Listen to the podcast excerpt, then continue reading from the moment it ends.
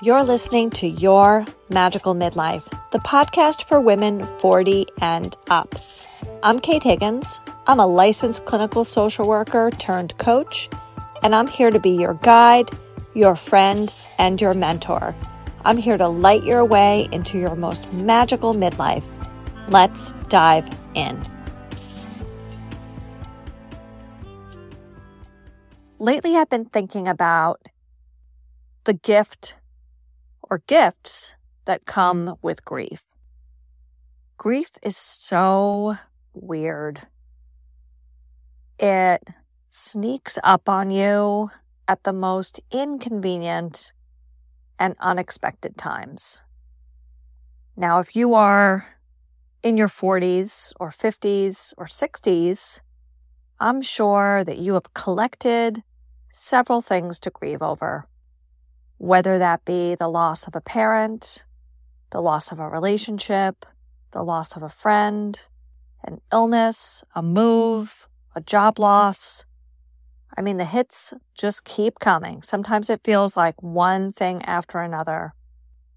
And then there's the collective grief of all the things in the world that we witness and we see and we vicariously experience and vicariously mourn. I'm sure I don't even have to tell you what those things are. I'm sure you're thinking of them right now. And grief is something that, in my experience, that I've discovered as I get older, it's not a mm-hmm. one and done. And sometimes the most random, bizarre, innocuous things will trigger a grief episode that is so intense. It's like whatever I'm grieving, it's like it just happened. The other day, I was driving in my car and a song came on, and it was Bette Davis Eyes.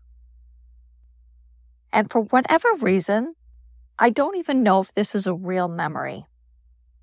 I associate that song with seeing my mother dance at my cousin Claire's wedding many years ago when my mom was probably in her early 60s, before she had breast cancer, before her retina detached and her eye became messed up, before she really started to fail in her health.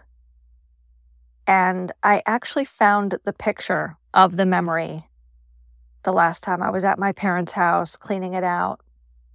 And it's this wonderful picture of my mother. She looks in the moment and in her joy. She's wearing a red dress and she is clearly mm-hmm. boogieing on the dance floor with her head tilted back. And she just looks so delighted and so infused with life and joy. And I am almost certain, but not a hundred percent sure if Bette Davis Eyes was the song that was playing. It could have been really anything. And you know what? It doesn't even really matter. What matters is that I have this memory of my mother being in a moment of sheer and utter delight. And I hung on to that memory as I sat with her when she was in hospice. And so the other day, I'm at the traffic light and I have I have that song on my Spotify playlist because I love that song. But it really does make me cry like every couple of times that I hear it. Not every single time, but every couple of times if I'm in a certain mood, the song will just make me release bundled up emotions. It's not a sad song. It's a goofy song but I associate it with this photograph that I now have that I'm going to frame and put on my altar. So, grief is really funny. You think you've processed all the feelings, and then, like Freddy Krueger, it just pops on up again. Every once in a while, I experience a wave of grief about my mother. Every once in a while, I experienced a wave of grief about my dear friend Paul, who died. God, it's got to be, it's got to be like 20 something years ago. I think it happened before 9 11. I can't even really imagine, remember. And I would have to actually Google when did Paul die because he was a relatively well known musician and I could look it up, but I'm not going to before this podcast. I'm just going to let it be that I don't quite remember, but every once in a while, I will hear the song by Antony and the Johnsons, I Fell in Love with a Dead Boy, and that will trigger that grief for Paul. And every once in a while, I have a wave of grief about my surgery. And you might be thinking to yourself, Kate, you had that surgery and you were 50 years old. There was no having children at 50 years old. So what are you crying about? You made that decision by default. So I'm going to tell you that I have a lot of complicated feelings about not having been a mother. I didn't really choose not to have children. I put off having children because I thought I wasn't ready. I didn't have my financial ducks in a row. I was late to the career. I chose a profession that didn't make a lot of money. I didn't go into the area of social work where you could make more money, which is managed care, until I was already 40 years old. My relationship was not stable until not that long ago. So just the ducks didn't line up. And it's not that I didn't want a child, but I also didn't desperately want a child that I didn't make it happen. So I both didn't make it happen and did not avoid it. I stayed in this sort of neither here nor there kind of place, and I stayed there too long. And that is entirely my responsibility and my bundle to carry. But maybe you can relate to this. Maybe there's something that you just lost time on and it didn't happen. And for you, maybe it's something else. And having a child biologically is one of those things that we don't always have time for. Or not that we don't always have time for it. We have a limited amount of time to accomplish. As women, if you're going to have a baby, you probably 42, 43 is probably last call for alcohol. Realistically, that may even not even be for everybody. And I wasn't willing to go down the route of IVF. I have many friends who went through IVF, and I have many friends who went through IVF and have no baby to show for it. And people then always say, well, you could always adopt. And that's true too. That is true. I could always adopt but adoption is really complicated. The people I know who are adopted have very complex feelings about having been not wanted, abandoned. And then there's the sorrow of that. And then there's the explanation of that. And at the age I am now, I don't think I'm going to sign up to raise a tiny baby at 50, almost three years old, because I would want to be there for the whole thing, you know?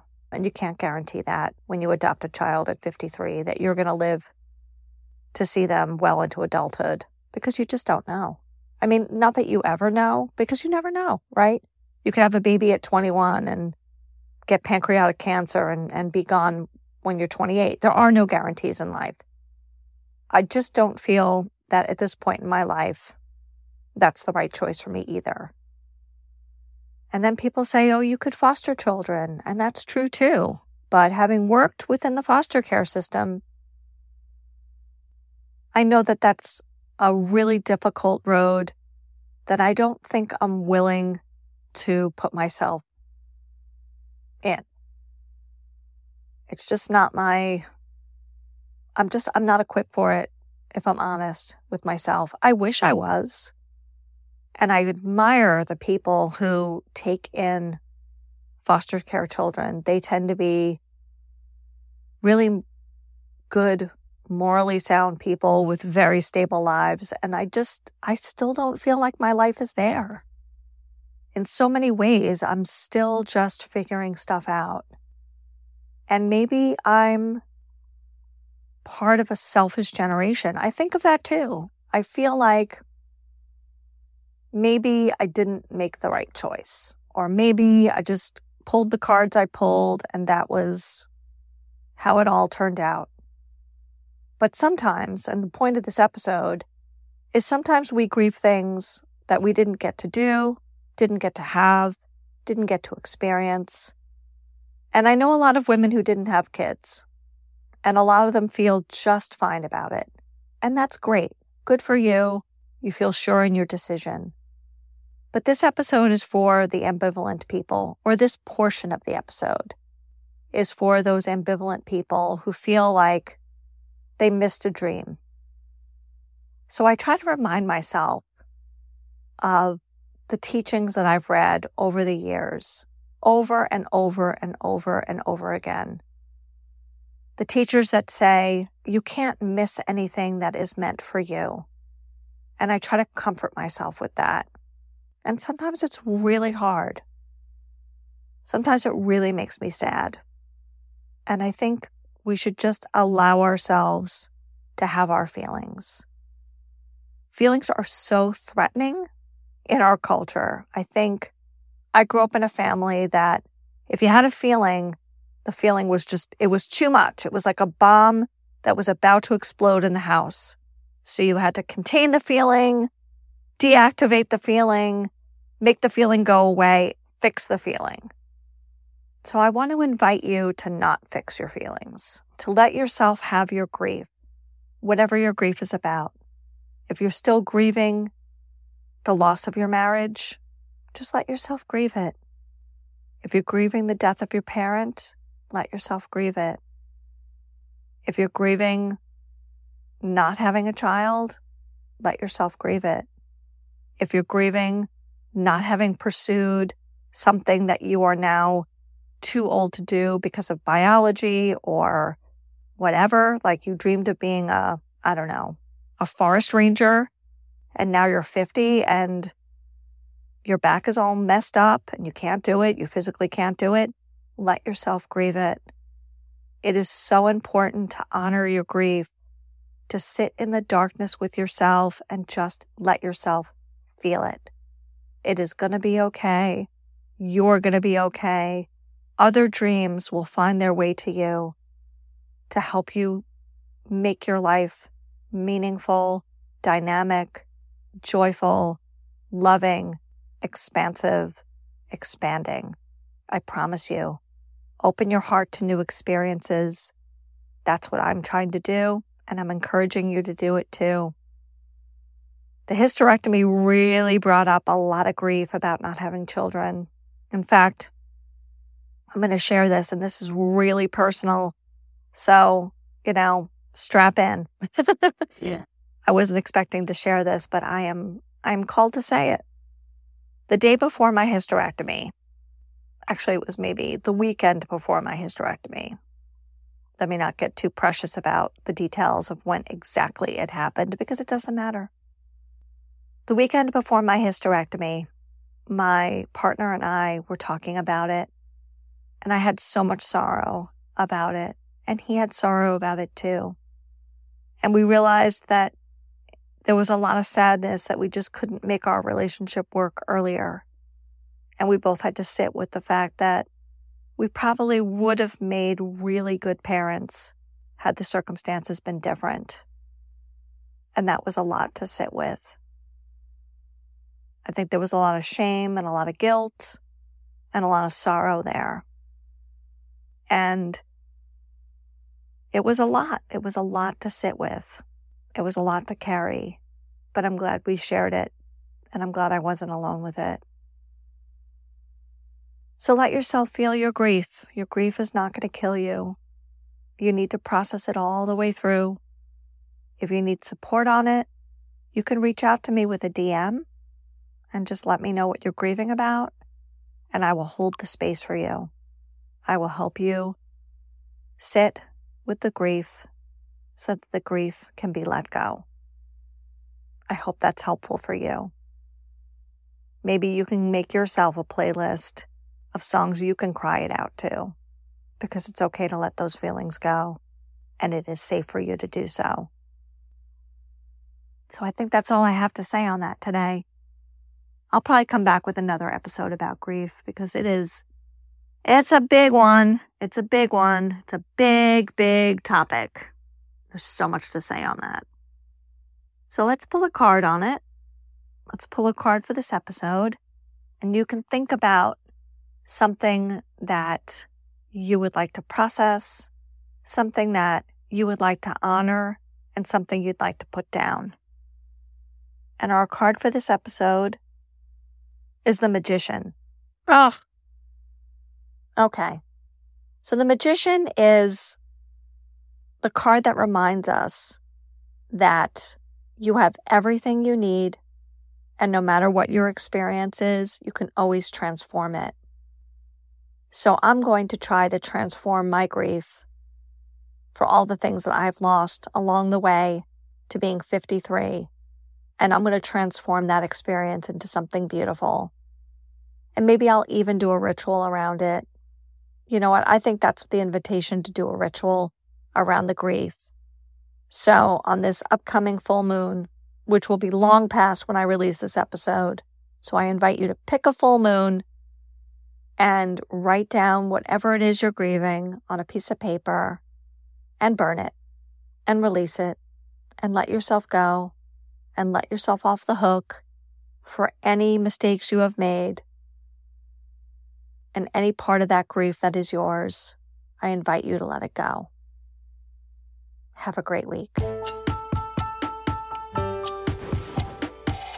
Thanks again for listening to Your Magical Midlife. I'm Kate Higgins, and I've been your host. You can follow me on Instagram at Your Magical Midlife.